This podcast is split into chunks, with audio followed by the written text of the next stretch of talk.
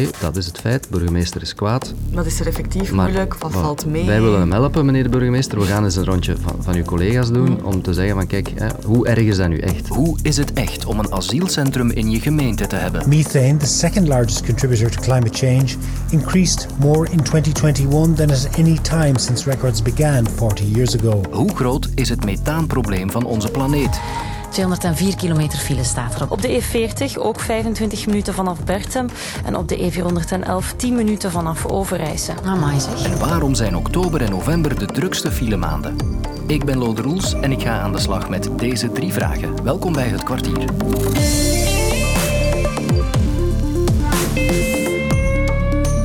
Wie gisteravond het radionieuws beluisterde, die hoorde onder meer dit passeren. In Jabbeke in West-Vlaanderen en in Glon in de provincie Luik komen er zo'n twaalfhonderd plaatsen voor asielopvang. Extra opvangplaatsen voor asielzoekers dus, en zo'n aankondiging gaat meestal niet zonder slag of stoot.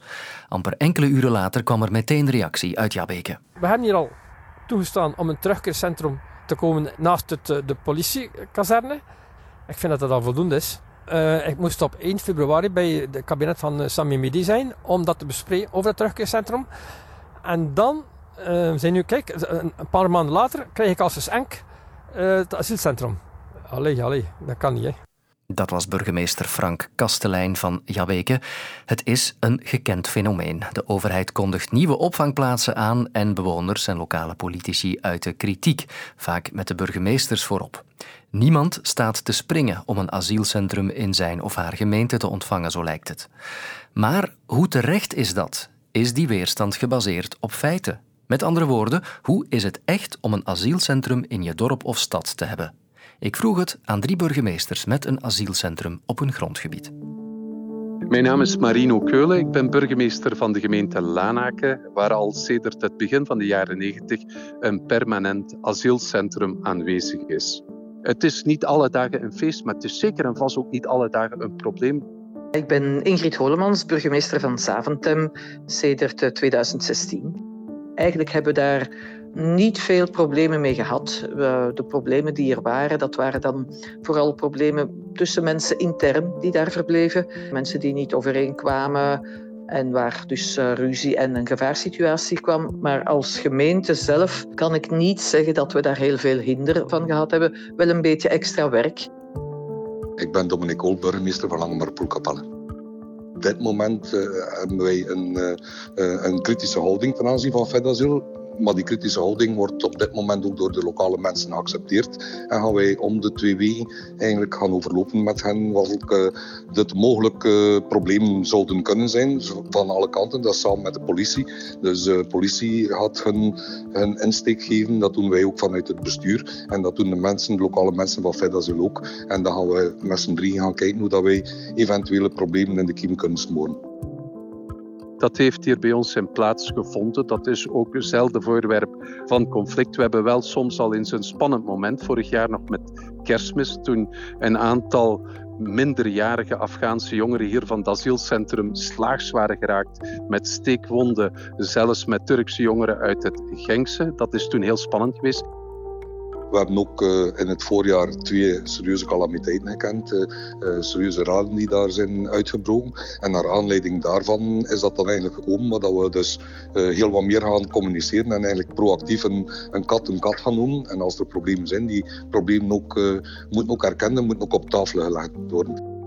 In het begin waren we een beetje... ja, angstig, we wisten niet goed hoe het zou verlopen, maar wij hebben van in het begin een aantal afspraken gemaakt met de mensen van Fedasil en de mensen die dus voor Fedasil het asielcentrum zouden bewaken. En wij hadden ook de, onze dienstbevolking die daar naartoe kwam af en toe voor de nieuwe inschrijvingen, zodanig dat de asielzoekers niet zelf tot in het gemeentehuis moesten komen, want ja, daar waren een aantal problemen. Zij kenden de, de buurt niet, dat is één. Zij kenden de talen ook niet. En op die manier hebben we dat allemaal daar ter plekke kunnen oplossen.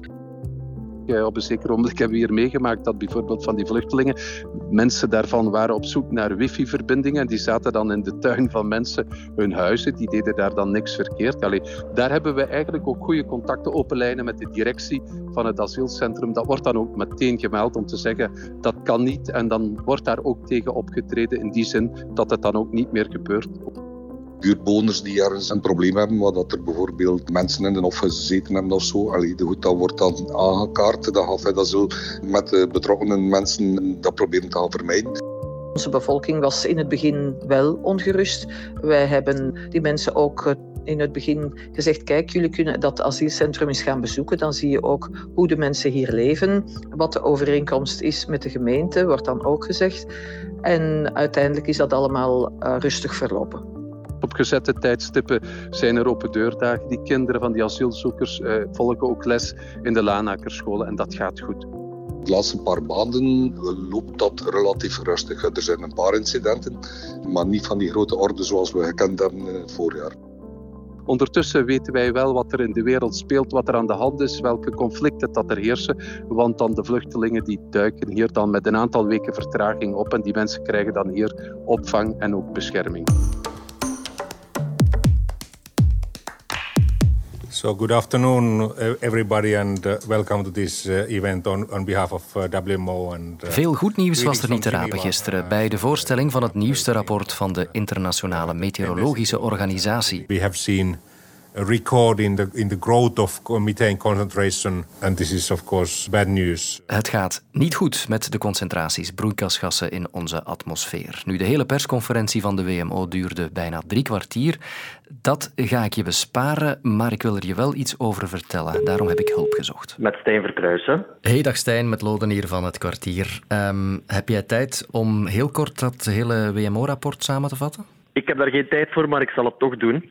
In één minuut of onder de minuut neem ik aan. Perfect, bedankt man. Oké. Okay. De Wereldmeteorologische Organisatie die heeft over de hele aardbol verspreid zo'n honderdvijftig meetstations waarin ze de concentratie van broeikasgassen in onze atmosfeer meten. Het gaat om C O twee, methaan en lachgas. En wat blijkt uit de metingen van het vorige jaar? Dat de concentratie nog nooit zo hoog is geweest. Nieuwe recordhoogtes zijn bereikt. Ze maken zich het meeste zorgen om methaan, omdat de concentratie van dat methaan nog nooit zo snel gestegen is als vorig jaar. En ze weten niet waaraan dat ligt, maar ze zitten dus met de handen in het haar. Hallo, hallo. Ja, hallo. Ik ben Niels Soeverijns, klimatoloog verbonden aan het VITO, het Vlaams Instituut voor Technologie en Onderzoek. Ik ga nu misschien eerst eens uitleggen wat methaan precies is. Methaan is net zoals C O twee eigenlijk een, een belangrijk broeikasgas. Het is eigenlijk het tweede belangrijkste broeikasgas dat eigenlijk vooral voornamelijk de oorzaak is van de opwarming van de aarde. Nu, voor methaan, daar wordt altijd wat minder aandacht aan besteed eigenlijk, omdat het ja, eigenlijk maar voor twintig procent van alle opwarming eh, zorgt. Maar desondanks is het toch, ja, twintig procent is toch wel een relatief groot aandeel. Daarom wordt het toch, uh, is het toch belangrijk om hier toch naar, in detail naar te kijken. Van waar komt methaangas? Methaan uh, dat kan uh, van verschillende oorzaken komen. Enerzijds heb je de natuurlijke oorzaken. Dus bijvoorbeeld uh, de veeteelt, bijvoorbeeld um, uh, moerassen. Daar komt ook heel veel methaan bij vrij. Landbouw is ook een belangrijke bron van methaan. En er zijn ook de rechtstreekse uh, menselijke impacts, bijvoorbeeld het, het gas dat wij gebruiken voor ons huis te verwarmen. Uh, dat bestaat ook voor een groot deel uit methaan, bijvoorbeeld. We weten er weinig over. Het wordt ook wel eens het vergeten broeikasgas genoemd. Klopt dat? Ja, eigenlijk klopt dat wel, want uh, ja, methaan komt eigenlijk in een veel lagere concentratie voor dan C O twee. Dus als we over C O twee spreken, dan spreken we meestal over parts per million. Maar spreken we over methaan, dan spreken we over parts per billion. Dus methaan zit eigenlijk duizend keer minder in de atmosfeer dan C O twee. Maar desondanks heeft het toch wel een belangrijke rol. Waarom? Omdat methaan is eigenlijk een veel efficiënter broeikasgas. Dus het is eigenlijk dertig keer krachtiger dan C O twee. Maar door de lage concentratie wordt het wel eens vaak vergeten. Nu, een belangrijke kanttekening hierbij te maken is dat methaan veel minder lang in de atmosfeer blijft. Dus methaan wordt, wordt uitgestoten. Dat heeft ongeveer, blijft ongeveer een tien jaar hangen in de atmosfeer voordat het afgebroken wordt. En dat is wel een belangrijk verschil met C O twee. C O twee die we uitstoten, daar hangen we eigenlijk voor honderden jaren aan vast. Terwijl het bij methaan eigenlijk een veel kortere periode is. Hoe komt het dat het aandeel methaan in onze atmosfeer maar blijft stijgen? Ja, dat is dus een, een moeilijke vraag. Dus het, het probleem is eigenlijk dat we de methaancyclus eigenlijk nog niet volledig hebben uit, uiteengraveld eigenlijk. Maar eigenlijk is het heel moeilijk om te meten waar dat die, die methaan precies wordt uitgestoten. Waarom? Dat dat net zo die hele kleine concentraties zijn. En dat is super moeilijk om te meten. Recent hebben we, uh, heeft E S A, de European Space Agency, een nieuwe satelliet gelanceerd, de Sentinel vijf satelliet. En die is specifiek gericht om bijvoorbeeld die methaanconcentraties beter in kaart te brengen. En daardoor hebben we bijvoorbeeld kunnen zien, vorig jaar is dat bekend geraakt, dat er heel veel lekken zijn bijvoorbeeld in uh, het gastransport. Uh, en dat dat eigenlijk een belangrijke bron is van die methaanuitstoot. Maar eigenlijk staat dat allemaal nog redelijk in zijn kinderschoenen. En zijn we nu pas aan het ontdekken van ja, waar komen die methaanuitstoten vandaan. Kunnen wij iets doen om het aandeel methaan in de atmosfeer te verminderen? Ja, dan moeten we vooral kijken naar wat de menselijke oorzaken zijn van die uitstoot van methaan. Hè. Dus bijvoorbeeld naar de veestapel kijken, die proberen terug te dringen. Kijken hoe dat we landbouwgebieden managen, maar ook het verbruik van, van gas bijvoorbeeld eh, terug te dringen. Niels Soeverijns, dank u wel. Graag gedaan. De verkeersgeneeskunde heeft bewezen dat aanschuiven voor automobilisten een ware beproeving is. De polsslag, de lichaamstemperatuur en de bloeddruk nemen toe. In deze aflevering van Kijk Uit uit negentien tachtig wisten ze het al. In de file staan, dat is frustrerend. En dat is al decennia lang zo. Er is een ongeval gebeurd op het einde van de A twaalf Antwerpen-Brussel. De linkerrijstrook blijft daardoor tot zes uur afgesloten. De verkeersbulletins op de radio zijn vaste prik en ze bestaan ook al meer dan veertig jaar, zegt Hajo Beekman, onze verkeersexpert. Ik denk van zes of achtenzeventig. Toen waren er heel veel mensen onderweg van Oostende. En dat was een gigantische uitstroom. En dat was een puinhoop altijd. En dan is, dan is de V R T met het idee gekomen, laten we daar eens de luisteraars over informeren. De, de redactie moest bellen met de politie, die moest dan doorgeven, ja, daar staan files. En later zijn dan in de jaren tachtig, toen ook de structurele files zijn ontstaan, dan, dan zijn er van die, van die meetlussen in de weg verschenen. Maar dat was van de overheid. Hè. Maar de V R T kon die gebruiken toen. En dan konden we zien op zo'n Pac-Man-achtig schermpje bijna, hè, toen in de jaren tachtig, hoe, uh, waar, het, waar het vlot reed en waar niet. Ja, vlotter is het er sindsdien niet op geworden. En als je de indruk hebt dat het op dit moment wel heel erg druk is onderweg, dan zit je er niet ver naast. Maar waarom is dat zo? Obstakel op de weg, mogelijk filevorming. Waarom zijn oktober en november de drukste filemaanden? In september zie je nog wel wat mensen die van de lagere prijzen gaan profiteren om dan op vakantie te gaan. De hogescholen en de universiteiten zijn nog niet helemaal gestart. Maar oktober barst alles letterlijk los. Hè. Dus de mensen zijn aan het werk. Bedrijven organiseren conferenties en beurzen en dergelijke meer. Hogeschool en universiteit zijn allemaal gestart. Heel veel studenten gaan ook met de auto naar de les, helaas misschien. Maar het is wel zo, want op kot gaan is het natuurlijk ook vrij duur voor veel gezinnen. En als je dat allemaal samentelt, dan is het logisch dat oktober en november de drukste maanden zijn. We zitten allemaal samen op de weg op dat moment en elkaar in de weg uiteraard. De route wordt herberekend, bijkomende reistijd vijf minuten. Is het ooit nog rustig op de weg? De rustigste periode op de Belgische wegen is de kerstvakantie. Dat komt omwille van dat ja, mindere vrije tijdsverkeer, want dat is een hele grote hap. dertig procent van onze verplaatsingen met de auto, maar ook met de trein, dat zijn vrije tijdsverplaatsingen. En dan zie je dus dat in die donkere, koudere maanden we het gezelliger thuis maken, minder op pad gaan. En dat geeft dus een tijdelijke dip in de files. Maar het is ook bouwverlof. Bijkomende reistijd zeven minuten. Waarom is het nu zelfs in de zomer nog altijd druk? Als je dertig jaar geleden zou gekeken hebben, toen was er een duidelijke caesuur tussen juni en juli. Vanaf begin juli viel het verkeer bijna letterlijk stil. Maar dat is definitief verleden tijd. Waar heeft dat mee te maken?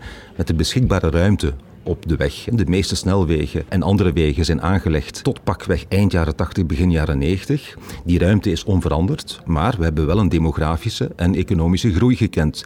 En op een gegeven moment ga je daar ook een kantelpunt bereiken. En dat is al een paar jaar geleden bereikt. De capaciteit van de weg is niet meer voldoende om zelfs die kleinere verkeersstromen te verwerken. En dat betekent dus dat je begin juli, maar ook eind augustus, eigenlijk bijna evenveel in de file staat als in de klassieke werkmaanden. Bijkomende reistijd negentien minuten. Godver, hoe is dit nu mogelijk? Waar komen al die auto's vandaan? Die laat ik er niet tussen hoor. Hoe pakken we de verkeersdrukte in de toekomst aan? Door een gedragswijziging. Je kan hier en daar ook infrastructurele maatregelen nemen. Investeren in openbaar vervoer. Je kent ook uiteraard de Oosterweelprojecten en de voorgestelde plannen voor de verbreding van de ring rond Brussel. Maar daar gaan we het uiteraard niet mee halen. We moeten ook denken aan het halen van de klimaatdoelstellingen.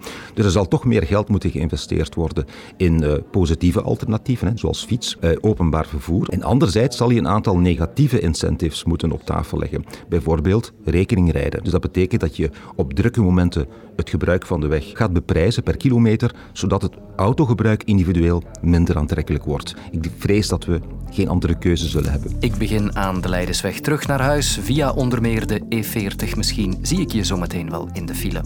Eén schamel voordeel van de lange files: je kan er ongestoord naar podcasts luisteren. Onder meer ook naar Het Kwartier. Morgen is Sophie er. Luister ook naar Signor Sarens. Daarin duiken Luc Hakens en Achiel van Ingelgem samen met de familie Sarens in het verleden van Jan Sarens, die vermoord werd in Mexico. Nu in de app van V R T Max.